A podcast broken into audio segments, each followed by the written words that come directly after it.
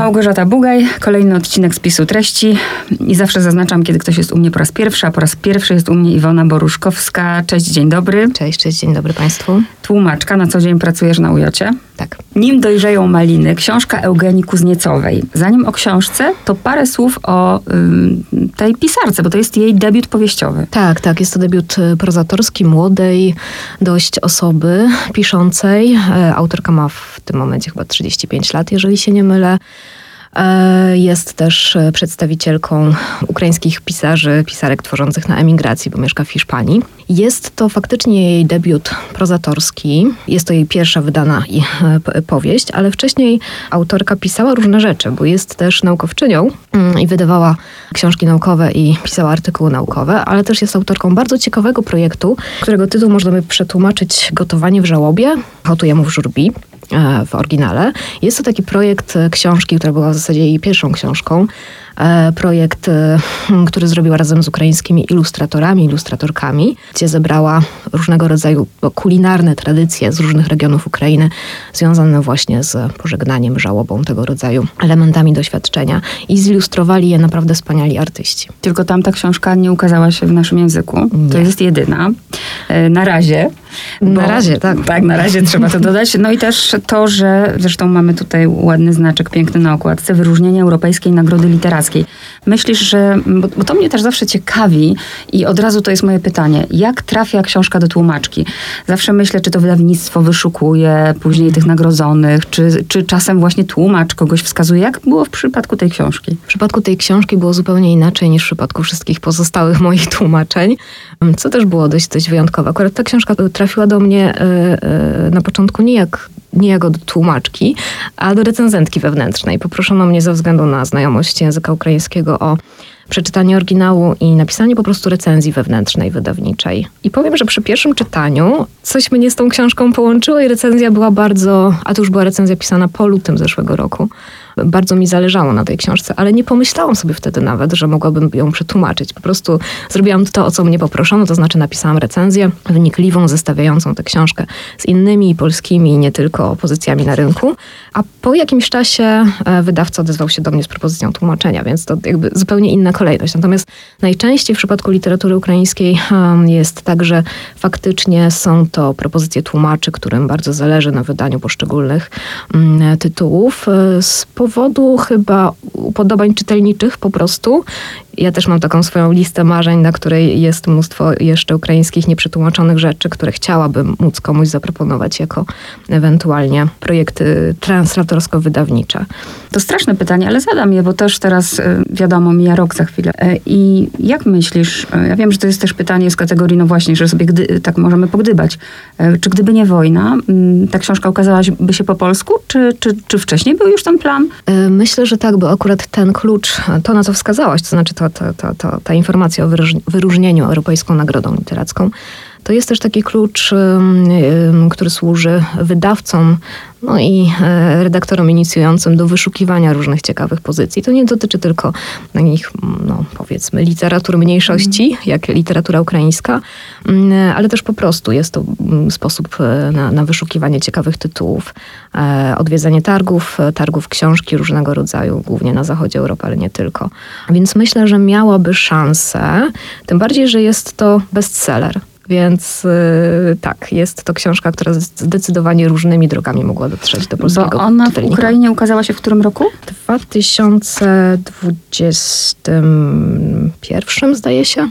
Ale to było przed wojną jeszcze.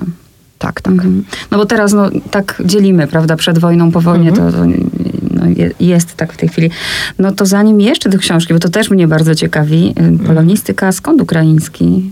Że tak, że tak aż dobrze, że do tłumaczeń dochodzimy. A nie, nie, bo polonistyka to nie jest mój jedyny kierunek. E, Też ukrainistyka i ukrainoznawstwo są dwa oddzielne kierunki, na których miałam okazję nauczyć się języka ukraińskiego.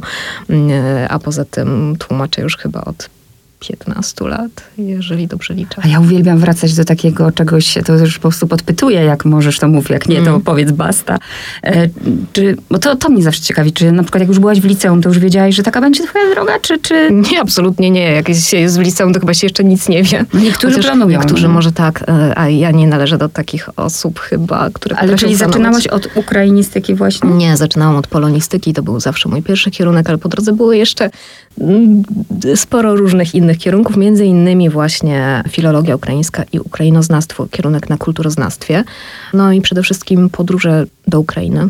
Mhm. Czyli jak trafia, bo to od razu jest pytanie o to, jak się y, stałaś tłumaczką. Jak trafiła pierwsza książka, jak to było? Na początku nie, długo nie było książek. Były opowiadania, wiersze. To też była rzecz, która w jakiś sposób pozwalała mi się realizować. To znaczy tłumaczenie wierszy. Jest niewielu tłumaczy, którzy tłumaczą ukraińską poezję. Ja akurat miałam okazję przez dość długi czas funkcjonować w ich gronie. E, Był wspaniały projekt e, realizowany w- Willi Decjusza w Krakowie, trójjęzyczny magazyn Radar, przy którym jeszcze jako no, jeszcze jako studentka miałam okazję pracować i poznać wtedy wspaniałych ukraińskich, e, niemieckich, polskich też pisarzy, tłumaczy. Były mm, w międzyczasie też e, seminaria e, translatologiczne dla tłumaczy języków wschodniosłowiańskich organizowane przez Kolegium Europy Wschodniej we Wrocławiu, a potem już e, w Wojnowicach. E, Było mnóstwo różnych przygód e, i też projekty tłumaczeniowe, już takie zakończone wydaniem książki, między innymi lwowskiej sagi Petra Jacenki w wydawnictwie Warstwy. Ale nie tylko. Teraz, drodzy słuchacze, już przechodzimy do, do książki. Wiemy co nieco na temat Eugenii Kuzniecowej. Młoda dziewczyna, zresztą jest jej zdjęcie. Y, Byłam zaskoczona, przyznaję szczerze, że aż y, tak młoda jest y, właśnie Eugenia, piękna dziewczyna. Najpierw zawsze mówię o wrażeniach, jakie miałam, jakie mam przy czytaniu tej książki. To wrażenie było takie dziwne może, mm, ponieważ ja jestem fanką, miłośniczką. Mówię, mówię szczerze od razu, jakie pierwsze było, nie? Czytam tę książkę, czytam i ponieważ jestem fanką filmów Woody'ego Allena, nagle się poczułam jak w jego filmie Wrzesień. Nie wiem, czy, czy lubisz Woody Allena, albo czy, czy drodzy słuchacze, wy może nie wiecie o czym mówię, ale ktoś, kto lubi Woody'ego Allena, to od razu skojarzy o co mi chodzi. Tam też jest dom, e, tam też ten dom jest właśnie schronieniem, tam też e, mamy kilkoro bohaterów. E, Dom jest jednym z bohaterów i też ta akcja jest taka, ja wiem, że Woody, który się fascynuje Czechowem, nawiązał, nawiązał świadomie tym filmem do Czechowa, gdzie niby nic się nie dzieje, niby wszystko się dzieje w tych dialogach, jest tak właśnie poetycko, e, jest tak sensualnie, a dzieje się bardzo dużo. I to było moje pierwsze, pierwsze wrażenie. Twoje? Tak, myślę, że to jest bardzo dobre wrażenie, bo faktycznie można by było powiedzieć, że w, na poziomie fabuły niewiele się dzieje. To też nie do końca tak, ale, ale faktycznie dużo się rozgrywa w takiej niespieszności i, e, i, i bardzo pracuje przestrzeń w tej powieści. E, więc podzielam to wrażenie, ale strasznie spodobał mi się, spodobały mi się takie różne absurdalne momenty, kiedy e, bohaterki mają e, śmieszne, ale tak naprawdę gorzkie w swojej wymowie przygody. Humor jest niesamowity w tej książce, jak, jak, jakiś taki rodzaj lekkości, przekomarzania się w obrębie rodziny, tak? bo jest to historia, chyba jest to w zasadzie taka dość krótka, chociaż 300 stron, ale saga rodzinna. Tak? Mamy takie skojarzenie, że saga jest wielotomowym utworem, a tu autorce udało się przedstawić pokoleń, e, historię pokoleń czterech w zasadzie pokoleń kobiet na 300 stronach i to naprawdę w, ciekawy, fajny sposób. Już to powiedziałaś, my jeszcze to podrążymy później, ten humor, bo to jest znak rozpoznawczy i ironia, z którą dzisiaj w ogóle y, jest kłopot i o tym też porozmawiamy, ale najpierw bym ciebie prosiła, bo to jest taka też potrzeba naturalna, coraz bardziej rozumiem autorów, dlaczego to nie jest ich potrzebą, ale ja też dostaję to pytanie. Czytam książkę, o czym? To może nie mówmy o czym, a przedstawmy bohaterki tej książki. No to powiemy jednocześnie o czym, bo to jest historia tych kobiet, tak? No, Tak po prostu je przedstawmy pokrótce, że mamy dwie siostry i kuzynkę. Mamy przede wszystkim dom, w którym one się wszystkie spotykają. Dom należący do babci Teodory, do babci Teo, najstarszej przedstawicielki no, ro, rodziny. No i mamy mm, córkę, mamy wnuczki i mamy też dziewczynkę z czwartego pokolenia, która nie jest z niej spokrewniona, ale jednak zostaje przyjęta do tej rodziny. Wspaniałe miejsce w trakcie wiem, trzech miesięcy letnich, e, do którego dziewczyny Mijeczka i e, Lilka przyjeżdżają, wnuczki babci Teodory przyjeżdżają. W zasadzie jak do schronienia, bo ten dom jest, jest takim, ten stary dom babci Teodory jest takim dla nich schronieniem i przyjeżdżają e, w lecie, żeby trochę się ze sobą poukładać i zdecydować o tym, w którą stronę ma pójść ich życie. I mają tak, taką bezpieczną przestrzeń właśnie w tym domu, gdzie poniekąd wracają do, do tego, co pamiętają ze swojego dzieciństwa, e, do takiej bardzo bliskiej relacji z babcią Teodorą. Przyjeżdża też ich matka, która podróżuje w różnych częściach Europy. Przyjeżdża ich e, dawno niewidziana kuzynka Marta, która okazuje się być w ciąży. Z bliźniakami? Z bliźniakami. Ja w sumie przez dość długą część książki nie wiadomo z kim, bo Marta nie chce powiedzieć, tak. ale tak. No i tak mijają te, te letnie dni, w trakcie których e, e, Lilka i Mika, to jest zdrobnienie Tsuomija, imię głównej bohaterki, zastanawiają się, w którą stronę pójść. Wiem, że, skądś to wiem, gdzieś wysłyszałam pewnie, bo nie czytam w oryginale przecież, że tytuł y, oryginalny jest inny. Tak, tytuł oryginalny to Spytajcie Mijeczku, czyli Zapytajcie Mijkę, właśnie e, główną bohaterkę. I związany jest z jedną ze scen, która rozgrywa się już pod koniec e, powieści, ale wydawca porozumieniu oczywiście z autorką zdecydowali że e, zdecydowali o zmianie tytułu Nim dojrzeją maliny. To jest też taki tytuł, który po pierwsze e, związany jest z przestrzenią, bo, bo ten dom, którym, do którego przyjeżdżają dziewczyny, on jest takim starym, drewnianym domem na ukraińskiej wsi, porośniętym różnymi chaszczami, krzakami, między innymi malinami. No i dziewczyny tam spędzają na tarasie tego domu, który zresztą w jakiś sposób próbują remontować też, żeby ocalić tę przestrzeń przed ruiną. Na tarasie tego domu spędzają długie letnie wieczory, piją wino, zrywają właśnie te dojrzałe maliny z krzaków, sadzą dynie i tak dalej, i tak. E, więc z jednej strony to, z drugiej strony te maliny no i ten obraz takiego, e, tych, tych, tych tego malinowego chruśniaka e, e, chyba współgra z pewnego rodzaju klimatem, który udało się autorce wytworzyć, takim trochę onirycznym, trochę nawiązującym do literatury iberoamerykańskiej, trochę właśnie do takiej małopolskiej symboliki właśnie tych mm. krzaków malin. Ja też wiem, że to teraz niemodne w tych mm. czasach, ale mm, ja momentalnie miałam właśnie skojarzenia z Czechowem. Maliny do sadu wiśniowego blisko, prawda? Więc też się zastanawiałam, na ile... Yy, Mhm. Bo wiesz, zmiana tego tytułu jednak bardzo dużo zmienia, przynajmniej dla mnie. Ja się, ja się mhm. już po przeczytaniu mhm. dowiedziałam, jaki był oryginalny tytuł. I, I tu się zaczęło moje pytanie o Twoją rolę, bo wydaje mi się, że mm, mhm. ten tytuł tak dużo zmienił, przynajmniej, i, i, i nadał nowy, nowych znaczeń. Nowe pytania sobie zadałam. Czy Ty, y, tłumacząc tę książkę, byłaś w stałym kontakcie z Kuzniecą, czy zupełnie ona zostawiła Ci wolną rękę? Nie, to był jeden z niewielu przypadków, kiedy tłumaczyłam tekst autorki, której nie znałam. i nie znałyśmy się osobiście. I w zasadzie nie pomyślałam o tym, tak miałam wtedy dużo projektów e, translatorskich, nie pomyślałam nawet o tym, żeby do niej napisać. Mhm. Można było ją oczywiście odszukać przez Facebooka i do niej napisać, ale nie, poza tym nie było takiej potrzeby. Jest to książka w sumie naprawdę łatwa w odbiorze, nie sprawiająca trudności. I wydaje mi się, że dość dobrze y, udało mi się zrozumieć. Znaczy, śmiałam się w wielu momentach, które po prostu były komiczne, śmieszne czy ironiczne. Nie miałam takiej potrzeby. To znaczy, nie była to moja pierwsza potrzeba, żeby się poznać czy skontaktować z autorką. Dopiero potem, jak książka już była przygotowana do druku.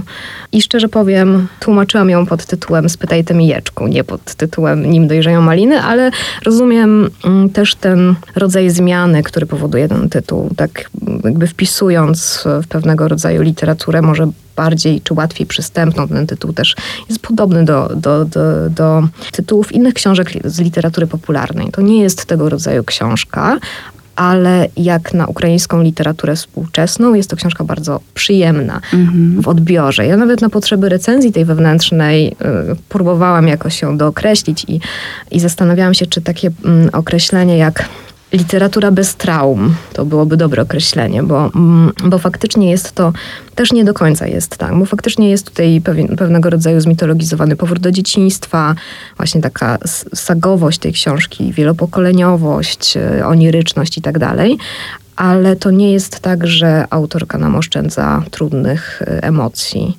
Może nie będę spoilerować, mm. ale pewne Niektóre rzeczy tematów trzeba... dotkniemy na pewno nie, e, tam pobieżnie, ale tak. wiesz, to jest ważny temat, bo mnie się coś takiego chyba, nie pamiętam, kiedy ostatnio mi się to zdarzyło, żeby, e, żeby ten tytuł miał takie znaczenie, bo sama przez ten tytuł, widzisz, bo dowiedziałam się później o tym tytule oryginalnym, mm zaczęłam się zastanawiać, czy ja sama nie nadałam tej książce zbyt, wiesz, takiego znaczy nie chcę teraz obrazić Kuzniecowej, ale e, że ja sobie tę książkę postawiłam, wiesz, w kategorii literatura ambitna, niszowa, właśnie szukanie tego Czechowa, a może wcale tak e, nie ma, nie? No i może wcale tak nie jest, że jest to literatura popularna, jest. albo jakiś rodzaj ukraińskiego chiclit, bo to, to nie jest no. to. To jest książka, która gra z wieloma konwencjami i wykorzystuje, a może tego nie powiedziałyśmy na początku, przedstawiając Kuzniecową. Ona e, zrobiła doktorat z literaturoznawstwa, więc świetnie orientuje się w konwencjach, stylach pisania e, i świetnie nimi gra. Co sprawiło ci, bo to też mm, mówisz, że dosyć było to dla ciebie przyjemne w tłumaczeniu, ale e,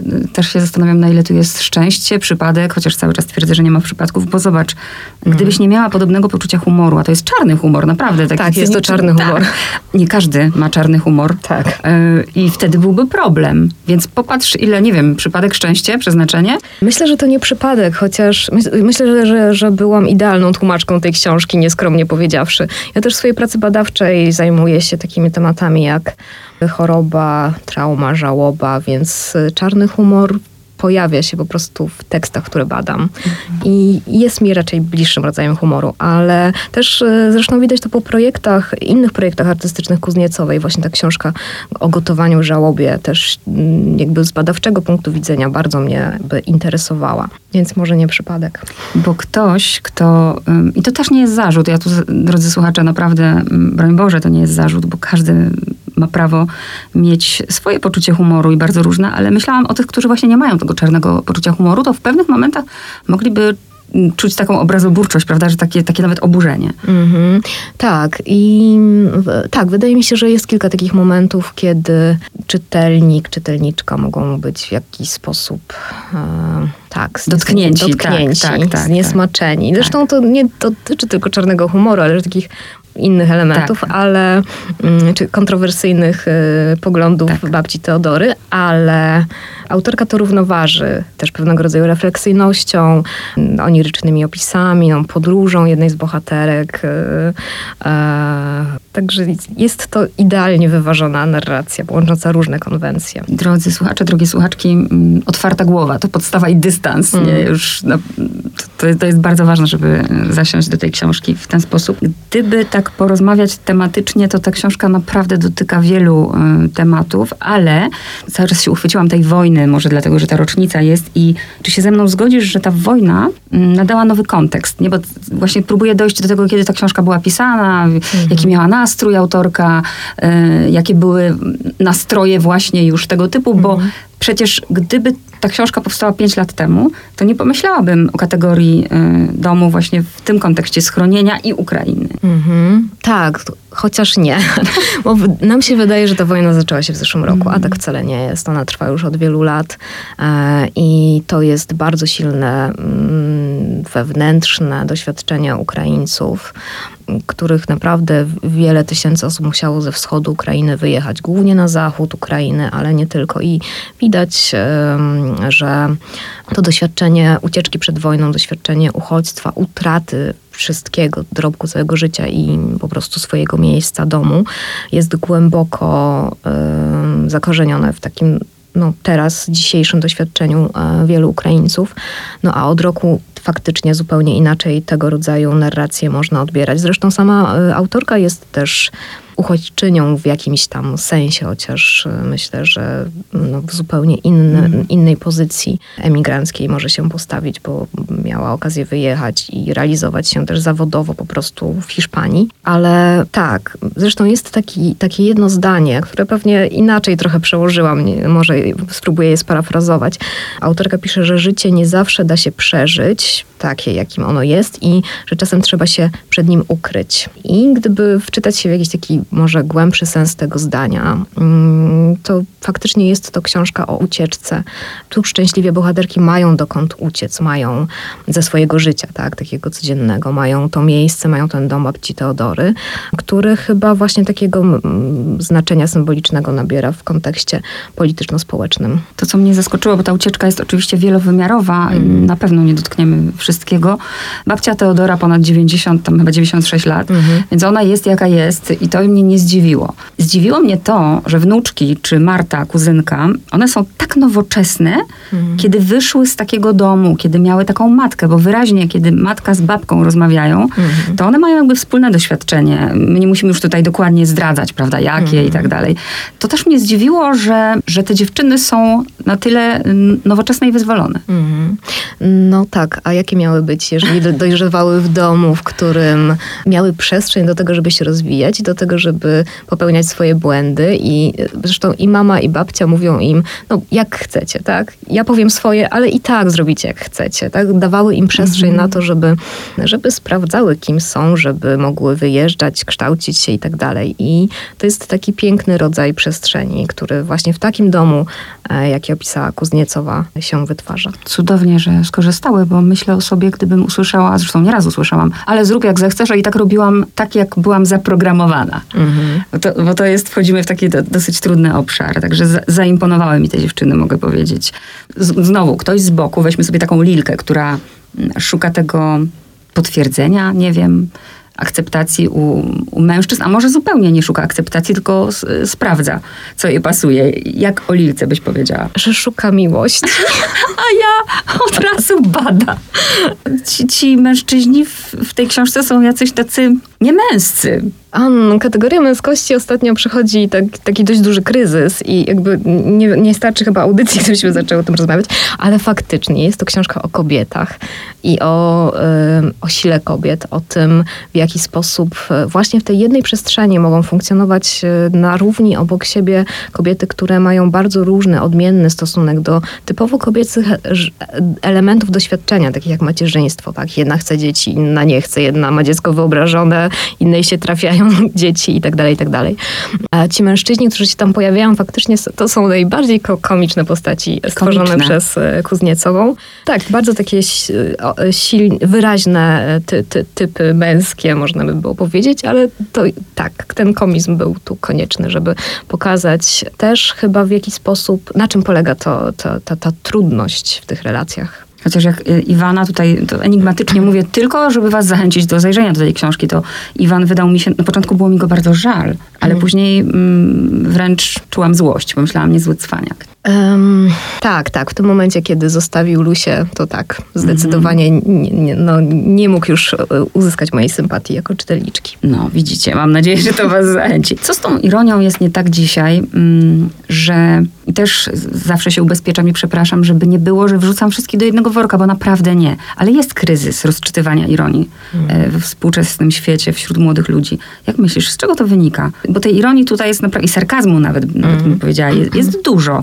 ryzykowny zabieg, jak na te czasy. Może ryzykowny, bo faktycznie chyba jest tak, że coraz więcej osób nie czyta ironii, nie rozumie jej, nie widzi jej. Nie wiem, dlaczego tak jest.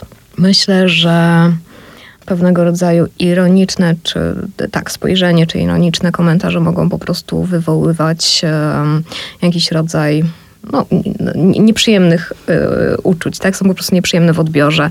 E, bolą najzwyczajniej, a nie powinny, bo ironia ma zupełnie inną e, rolę. A czy bardziej komiczna. Odchodząc teraz od książki, jesteś w ogóle w stanie odpowiedzieć na to pytanie, bo pracujesz z młodymi ludźmi? Nie, bo chyba nie chciałabym, żebyśmy zaczęły rozmawiać o poziomie edukacji Rozumiem. od klasy pierwszej do liceum.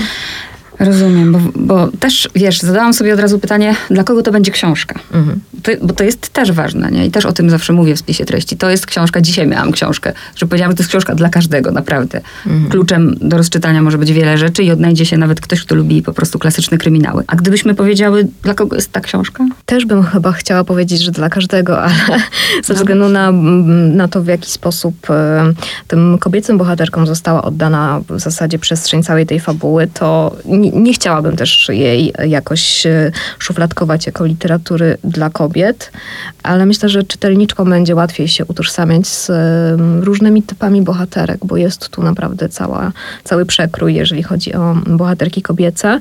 Chciałabym też wierzyć, że, że czytelnicy, mężczyźni, może trochę młodsi, e, też mogliby sięgnąć po tego rodzaju książkę, chociażby po to, żeby się dowiedzieć, jak wyglądają przestrzenie i relacje w tych przestrzeniach po prostu w Ukrainie. Dużo się też, e, w ogóle dużo się w literaturze zmieniło i w ostatnich latach jednak te silne bohaterki niezależne, no mamy tego bardzo dużo, hmm. więc mamy kolejną książkę pokazującą tę te, te, te siłę kobiet. Ja jeszcze pomyślałam o tym, że to może w jakiś sposób odstraszyć, znowu myślę o ogóle, proszę, napisanym w niezwykłej poetyce, którą można nazwać magizmem realistycznym realizmem magicznym powinno być. Wiem właśnie i dlatego jak, ale nie, zobacz. Y, tak, tak, tak, tu, tak widzę, widzę. Mhm. widzę, że może to jest celowe, bo ja też realizmem magicznym powinno być, ale skoro ktoś napisał mhm. magizmem realistycznym, to mówię, dobra, to zrobił to jakoś celowo może, nie? I mhm. próbowałam to rozczytać i nie umiałam, przyznać się Nie, nie, faktycznie, bo jest taki, mm, jest taki po prostu nurt y, w ukraińskiej prozie, który mm, mniej więcej w latach, y, później w latach 60. XX wieku się lokuje e, i troszkę później też w latach 80. on powraca, gdzie pisarze ukraińscy mm, e, Walerii Szewczuk między innymi, autor Domu na Wzgórzu, który jest przetłumaczony na język polski, e, te konwencje realizmu magicznego przerabia do pisania ukraińskiej prozy. Jest to trochę inna, inny realizm magiczny niż ten, do którego jesteśmy przyzwyczajeni jako czytelnicy literatury iberoamerykańskiej, więc myślę, że to jest pewnego rodzaju sposób stworzenia nowego terminu na nazwanie tego zjawiska. I faktycznie Kuzniecowa korzysta z tej tradycji. Czyli ty mówisz, to jest błąd? A ja naprawdę pomyślałam, że... Nie, nie mówię, że to jest błąd. Mm -hmm. Myślę, że to jest e, celowy zabieg, ale nikt ze mną nie konsultował yy, Bo ja nigdy nie słyszałam sformułowania okładki. magizm realistyczny, przyznaję szczerze, nie? I dlatego miałam bardzo duże tutaj wątpliwości, ale nie dyskutuję, nie? Mm. ale to by było super, słuchaj, gdyby się okazało, że to jest pomyłka. A ja w głowie się kombinuję często tak magizm tak realistyczny. Tak, często tak powstają nowe terminy przez pomyłkę. dobre, słuchajcie, bardzo dobre. No i proszę, no i właśnie, ale to też pokazuje od razu moje myślenie o sobie, bo zapędziłam się w kozi róg, zaczęłam myśleć o sobie, że jestem po prostu niedouczona, nie? Bo realizm magiczny, owszem, ale realizm realistyczny, no nie znam mnie naprawdę, nie? Więc bardzo, bardzo, bardzo ciekawe to jest. Um, takie tematy, które jak złapiecie sobie tę książkę, to pewnie każdy będzie ją rozczytywał przez swoje doświadczenia i przez wspomnienia. Dla niektórych to pewnie faktycznie będzie, nie wiem, wspomnienie domu rodzinnego, wakacji, u babci, cokolwiek. Ja sobie czytałam tę książkę mm, i bardzo gdzieś mi wychodziły te relacje matka, córka, to jak niesiemy te doświadczenia, to jak ta Teodora wydała mi się taka niestabilna, wiesz, w takim sensie, że te jej poglądy, które ona wygłaszała, właśnie czasem bardzo kontrowersyjne, mhm. zaprzeczały mi jednocześnie temu, jak ona właśnie daje wolność tym dziewczynom. Nie? Ja, ja, ja nie rozumiałam tej Teodory w pewnym momencie. Ona była dla mnie taka jakaś mhm. rozdwojona. Pomóż mi ją zrozumieć. Myślę, że Teodora, mając 96 lat, należy do pokolenia, które jeszcze nie, które może nie zwraca tak dużej uwagi na poprawność języka, taką polityczną mm. poprawność, dlatego Teodora pozwala sobie na pewnego rodzaju komentarze, ale wszystkie chyba są komentarzami, czy po prostu wynikającymi z jej troski. To tak, to mm. miłości i tak. Ja, ja teraz, no, no, znowu, może się czepiam, może podam mm. przykład, żeby może bardziej to zobrazować, że w momencie, e, kiedy one przyjeżdżają, ja nie pamiętam teraz, jakiego one sformułowania użyły, ale bardzo mi się to po, podobało. Kiedy one przyjechały, one powiedziały, że przyjechały tu w celu, ile się będziecie od, tylko zapomniałam. Odciążać. Odciążać, właśnie. Się odciążać do końca lata. Niech będzie. No tak, tak. A czemuście przyjechały? spytała babcia. Właśnie. Nie poczuły się urażone, bo wiedziały, że to pytanie płynie z troski o nie. I tak, tu Teodora zrobiła na mnie wrażenie, świetna zabawa językiem, słowem i taka nowoczesna babcia, to ile się będziecie odciążać, no, no świetne. A za chwilę takie typowe właśnie stare myślenie pod tytułem, no jakbym, ile bym tam miała łososia za wydane pieniądze na terapię. Nie? O, to jest mój ulubiony fragment. Znaczy jeden z wielu ulubionych. Tak, tak. Babcia Teodora też należy do takiego pokolenia, które przelicza różne rzeczy na wartości. E, no tak. Znam takie pokolenie osobiście. tak. No łosoś cenna rzecz w Ukrainie, nie tylko zresztą. E, I dla babci Teodory pewnego rodzaju, no nie wiem, synonim tak dobra materialnego luksusu, tak? Mm, I w tej scenie akurat i w ten, w ten sposób napisanej autorka pokazuje, ironicznie właśnie komentuje tutaj um, wszechobecność, czy wszechkonieczność odbycia różnych terapii, tak? Mhm. Każda jedna z tych bohaterek jakąś tam terapię przechodzi. Zresztą z tych innych alternatywnych sposobów leczenia, takich bardziej wschodnio-indyjskich też tutaj się troszkę naśmiewa. I o tym też pomyślałam, że właśnie ktoś, kto bardzo serio traktuje, a w tych czasach prawie wszyscy jesteśmy w terapii, e, mhm. może, wiesz jak to teraz jest, e, wystarczy, że ktoś powie jakieś zdanie i wystarczy, że to zdanie jest wyrwane z kontekstu i od razu jest atak. Także Kuzniecowa miała chyba szczęście, że na nią jeszcze ataku nie było pod tym względem. Może, że nie usłyszała, że wyśmiewa terapię. Myślę, że mogła usłyszeć. Mhm. Nie znam dokładnej recepcji tej książki w Ukrainie, ale myślę, że sporo y, takich wypowiedzi y, manifestujących oburzenie, chociażby no, tak ironicznym stosunkiem do, do, do, do bycia w terapii te, też mogło się zdarzyć, ale jest to ironia podszyta jednak czułością, bo autorka zdaje sobie sprawę z te, jakby... Co dla ciebie jest taką, jako dla tłumaczki, bo to jest ważne, nie dla czytelniczki, mhm. mocną stroną tej książki? A, nie wiem, czy miałabym to rozdzielić, bo y, kiedy czytam coś y, w języku ukraińskim, to, to automatycznie jakoś przestawiam się na tłumaczenie niektórych fraz, które mi się podobają. Zdecydowane plusy to, to właśnie ironiczność. Tak, ten czarny humor to były rzeczy, które mi się bardzo podobały. Gra z konwencjami, pozornie, e, tworzenie pozornie łatwej, prostej fabuły, ale jednak takiej, która daje możliwość odszukania różnych um, intertekstów, różnych nawiązań do innych jakoś zapośredniczonych w kulturze ukraińskiej elementów. Chociażby właśnie, no, ty wskazałaś na Czechowa, ja bym dokładnie ten sam element sadu wiśniowego wymieniając, wskazała na Szewczenkę i tak mhm. dalej, i tak dalej. Podobała mi się ta książka, była jedną z właśnie mniej traumatycznych lektur ukraińskich. No tak, ale wiesz, to co teraz powiedziałaś jest niezwykle, ja ostatnio nadużyłam słowa niezwykle i się na tym łapię, e, muszę nad tym popracować, ale to jest ważne, bo czy w takim razie ktoś, kto nie zna, no bo nie ma też dostępu. Widzisz, ty, ty masz wykształcenie, możesz czytać w oryginale, e, a nie każdy też yy, szpera, nie każdy też jest miłośnikiem. Czy da się tę książkę y, przeczytać bez tego kontekstu literatury ukraińskiej? Czy jesteśmy mm -hmm. wtedy, wiesz, ubości, bo, bo nie umiemy tego rozczytywać? Nie, myślę, że każdy czytelnik y, będzie w stanie znaleźć w tej y, fabule różne rzeczy dla siebie. I nawet na takim poziomie zupełnie pozbawionym, jakby wyrwanym z tego, nie wiem, kulturowego czy jakiegoś takiego szerszego kontekstu, nawet takie odczytanie pozwoli cieszyć się też lekturą, tak? Książką, która daje nadzieję na to, że może być dobrze, że możliwe są różne scenariusze, że, że możemy znaleźć miejsce, możemy się odnaleźć w różnych relacjach rodzinnych, że nawet jeżeli coś tracimy, to pojawia się coś nowego, co, co w jakiś sposób wypełnia to, tę pustkę, to, to, to miejsce myślę, że nie jest potrzebna znajomość ani historii literatury ukraińskiej, ani jakichś szerszych kontekstów kulturowych do tego, żeby, żeby, żeby się w tej lekturze odnaleźć. Poza tym w tej książce jest wszystko, co kojarzy się może trochę stereotypowo, a może nie, ze wschodem i wschodniością. I to takim wschodem takim tuż za tą granicą polską, tak? Więc ukraińska wieś, stara chata w zaroślach, e, właśnie to, to hodowanie tych dyni, najlepsze arbuzy, po które tak. jedna z bohaterek jedzie ze swoim ukochanym w sumie, tak? Jako miłośniczka arbuzów rozczytywałam się w tej scenie, bo już tęsknię za arbuzami. Najlepsze są w Ukrainie. O, to chyba takich nie jadłam. Wiele rzeczy mnie może dziwiło, bo tak jak mówię, każdy ma jakby swoje rzeczy z tyłu i ja wychowana na klasycznych, rosyjskich, XIX-wiecznych powieściach, zafascynowana tamtym światem, a nie mam do czynienia na co dzień. E, tyle czytam, ale i tak za mało wciąż i wciąż. Dużo czytam literatury polskiej. Niektórzy twierdzą, że e, o Jezu, biedna jesteś. ale takie mam też założenie, prawda, w spisie treści, że mm, jednak rozczytuję się w tym i dla mnie to na przykład jest nowy świat y, i zupełnie nowy obraz. Y, dlatego to jest dla mnie cenne, bo tych głosów młodych ukraińskich nie znam. za mhm. zbyt wiele, nie? Mhm. Tylko tych najbardziej znanych, którzy wypłynęli oczywiście i to niedawno. Nie? Mhm. Może oni nie wypłynęli, że niedawno wypłynęli, tylko u nas w Polsce są tłumaczeni.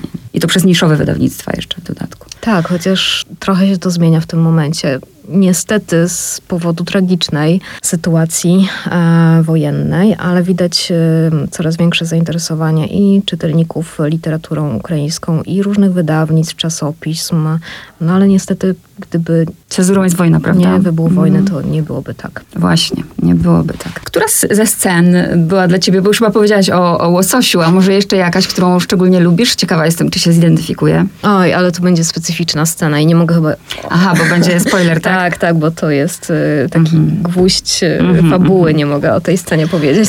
Ale powiedziałaś e, o nadziei, bo rzeczywiście ta książka daje nadzieję. Już chciałam też zrobić spoiler, ale zatrzymam mm. się pomimo czegoś. E, daje nadzieję e, i, i też są symbole. Mm, nie wiem, na ile to jest właśnie charakterystyczne, bo ostatnio w tej naszej młodej polskiej literaturze u Sebastiana Nowaka zobaczyłam coś, czego dawno nie widziałam w ogóle w polskiej literaturze, czyli konkretne symbole. I u niej też te symbole są, jak na przykład taras, chociażby, jak na przykład przykład maliny, jak na przykład właśnie. Myślisz, że to jest charakterystyczne dla współczesnej literatury ukraińskiej, czy zupełnie mm. przypadkowe to jest? E, nie, myślę, że generalnie literatura ukraińska jest, e, operuje różnego rodzaju symbolami, odwołuje się do nich i ta symboliczność jest w moim odbiorze dużo większa i dużo silniejsza, jest takim stałym elementem raczej literatury ukraińskiej, tej no powiedzmy po 91 roku, niż w przypadku literatury polskiej, większa dużo. Ale to też chyba, no w sumie nie wiem z czym to jest związane, ale wydaje mi się, że, że jest to jakiś rodzaj nawiązania do, do, tej, e, do dziedzictwa ukraińskiego romantyzmu mocno symbolicznego. O, właśnie, tak. A czy ty potrafisz w ogóle jeszcze czytać książki? Bo jak powiedziałaś na początku, e, no powiedziałaś na początku coś takiego, już dostałaś to jako y, napisanie recenzji, prawda? Myślałaś mm. napisać recenzję i, i zwróciłam uwagę, jak właśnie powiedziałaś, że szeroko rozczytałaś to kontekstami. Czy ty w ogóle potrafisz czytać książkę bez kontekstów? No właśnie niestety nie, ostatnio żaliłam się. Mm. Nie, nie umiem przeczytać książki dla przyjemności tak naprawdę, bez w oderwaniu zupełnym. Nawet y, czytam książki tak, że po prostu automatycznie moja ręka sięga po ołówek i notuję, zakreślam, zakładam różne kartki. Czyli taka naukowa już praca od razu. E, nie wiem, czy to jest naukowa, czy jakiś rodzaj krytyczno-literackiego rzemiosła, ale nie umiem się tego pozbyć, zwłaszcza ostatnio. Wcześniej było trochę inaczej, ale tak. Bardzo mnie ciekawi na przykład, co masz napisane tutaj na tej stronie pod, pod, pod tytułem, jeśli możesz się podzielić. Nie, no zapisa- o, to zapisałam sobie na przykład to, żeby nie zapomnieć, bo w zeszłym tygodniu miała miejsce premiera nowej książki mm, Kuzniecowej, e, zatytułowanej Drabina, tak przynajmniej przetłumaczyłabym tytuł i może wydawca akurat tym razem by go nie zmienił. Więc zapisałam sobie, że wydawnictwo Starego Lwa, lwowskie wydawnictwo, które też wydało e, Spytaj Temijeczku, e, właśnie podało informację o, mm, o tym, że ukaże jeszcze się nie ukazała, jest w druku, ale się ukaże mm, nowa książka, nowa powieść e, Kuzniecowej. Też jestem jej bardzo ciekawa, bo myślę, że zresztą zawsze jest się ciekawym drugiej mhm. drugiej książki. Moja myśl od razu biegnie w tę stronę, że zobacz, przed chwilą mówi, rozmawiałyśmy o wojnie, bo ta wojna jest. Mhm. Dzisiaj zresztą w faktach alarmy, Biden. Mhm. E, a tutaj wydawnictwo działa i drukuje się książka, nie? Tak, to jest absolutnie niesamowite, jak e, to życie ukraińskie toczy się na wielu różnych poziomach, ale ono się tak toczy. Tak jak od, ta książka. Tak, toczy się tak od stuleci. Zresztą historia literatury ukraińskiej pokazuje, że to właśnie zjawisko jest wielotorowa. E, inaczej można mówić o literaturze literaturze zachodnioukraińskiej, inaczej o tej literaturze tworzonej w Kijowie, wielonarodowym w sumie, bo to jest miasto, w którym w pewnym momencie tworzyli i rosyjscy, i polscy, i ukraińscy pisarze, opisując to miasto z różnych perspektyw i jakby bardzo często w sprzecznych obrazach je pokazując. I, i literatura wschodniej Ukrainy, literatura ukraińskiej diaspory, i tej w Europie, i tej w Kanadzie, i w tej Stanach. Także wielotorowość, tak, to jest chyba też taki element charakterystyczny dla kultury ukraińskiej. Jeszcze pomyślałam o jednym, że ta książka oprócz tego, że jest na wielu poziomach, to też e, ci bohaterowie, żebyśmy to powiedziały, to nie są tylko ukraińscy bohaterowie. Tutaj mamy wielokultur, wielokulturowość, tak można powiedzieć. -hmm. I też się możemy od tych innych bohaterów wiele nauczyć. Tak, na przykład możemy zestawić swoje postrzeganie tego, kto jest obcy, kto jest właśnie człowiekiem z zewnątrz, mm, z tym jak bohaterowie Anglicy czy, czy, czy Hiszpanie mm, postrzegają Ukraińców, czy też jak są przez nich odbierani. Tak, jest to też. O, to są też właśnie takie, takie dość ciekawe, śmieszne, e, śmieszne sceny. To może jeszcze z, z tej trochę warsztatowej twojej pracy ciekawi mnie, bo do tego się też przyznaję, że jako młoda dziewczyna naprawdę nie zwracałam uwagi na to. Dzisiaj bardzo szanuję, y, nie zwracałam uwagi na tłumaczy. Zresztą ci tłumacze, no, jesteśmy z tego samego pokolenia, więc oni gdzieś tam zawsze byli w środeczku, na, na końcu. Mhm. Y, Dzisiaj jest przekład Iwona Boruszkowska i to jest ważne, y, bo gdyby nie ty, nie dostalibyśmy tej książki do ręki i nie mogli jej tak czytać. Więc mam pytanie, jak, ty, jak wygląda twoja praca? Czy ty, wiesz, tłumaczysz w szale twórczym całe noce? Y, Jak to wygląda tak technicznie? Jak zbliża się deadline, a ja zapomnę o tym, że miałam przetłumaczyć książkę, to tak, to tłumaczę nocami. Zresztą wśród tłumaczy jest taki, ta- taki żart właśnie, że jedyne okno palące się o trzeciej nad ranem to jest to mieszkanie, w którym pracuje tłumacz. Mm, A poważnie, tu akurat y, bardzo jestem wdzięczna wydawnictwu Znak, e, wydawcy tej książki, za umieszczenie mojego nazwiska na okładce. Zresztą druga książka, która się za jakiś miesiąc ukaże, którą przetłumaczyłam też dla wydawnictwa Znak, e, również wydawca z, zaproponował moje nazwisko na okładce. Jest to coraz częstsza, dobra praktyka, tak żeby tłumacze, których praca do tej pory była, no tak, pomijana i niezauważana w dużej mierze, e, żeby też funkcjonowali. Są różne koncepcje dotyczące pracy tłumaczy. Jedni tłumacze uważają, że to tylko rzemiosło e, i przekładają czyjeś słowa na, na, na język, a inni uważają, że są współautorami, więc tutaj jest takie bardzo, bardzo szerokie pole do tego, jak możemy się identyfikować i, i swoją pracę. Przy tej książce może się ze mną nie zgodzisz, ale ja mam właśnie wrażenie, tak o tobie myślę, jako o współautorce, bo wydaje mi się, że to nie jest zero-jedynkowe do tłumaczenia. No nie, nie jest, to nigdy nie jest. To jakby, no tak to może zrobić e, maszyna. Ale to bardzo miłe. Miałaś jakąś y, taką, taki moment wściekłości, że w ogóle wzięłaś się za tłumaczenie tej książki, jakiegoś problemu, czy nie? Czy to poszło gładko? Nie, nie, absolutnie nie. Było to kojące doświadczenie. Dość też trudnym dla mnie osobiście momencie i z całą tą wojną e, w Ukrainie w tle i z e, lękiem o najbliższych, bo mam bardzo wielu przyjaciół w Ukrainie, którzy postanowili też tam zostać po prostu. Więc nie miałam akurat. Zresztą nie jest to doświadczenie mm, charakterystyczne dla tego rodzaju pracy, przynajmniej w moim przypadku. No i ostatnie pytanie, też osobiste. Wybierz sobie, może to być Teodora, może to być y, Lilka, może to być Marta, nie wnikam, ale chciałam, żebyś sobie wybrała jedną z nich i co sobie mm, tak chętnie, może, może to masz i to rozwijasz, a co, co sobie byś tak od jednej z nich wzięła? Wiesz, mam na myśli jakąś cechę, jakieś takie... Mm, No, moją kochaną bohaterką jest oczywiście babcia Teodora.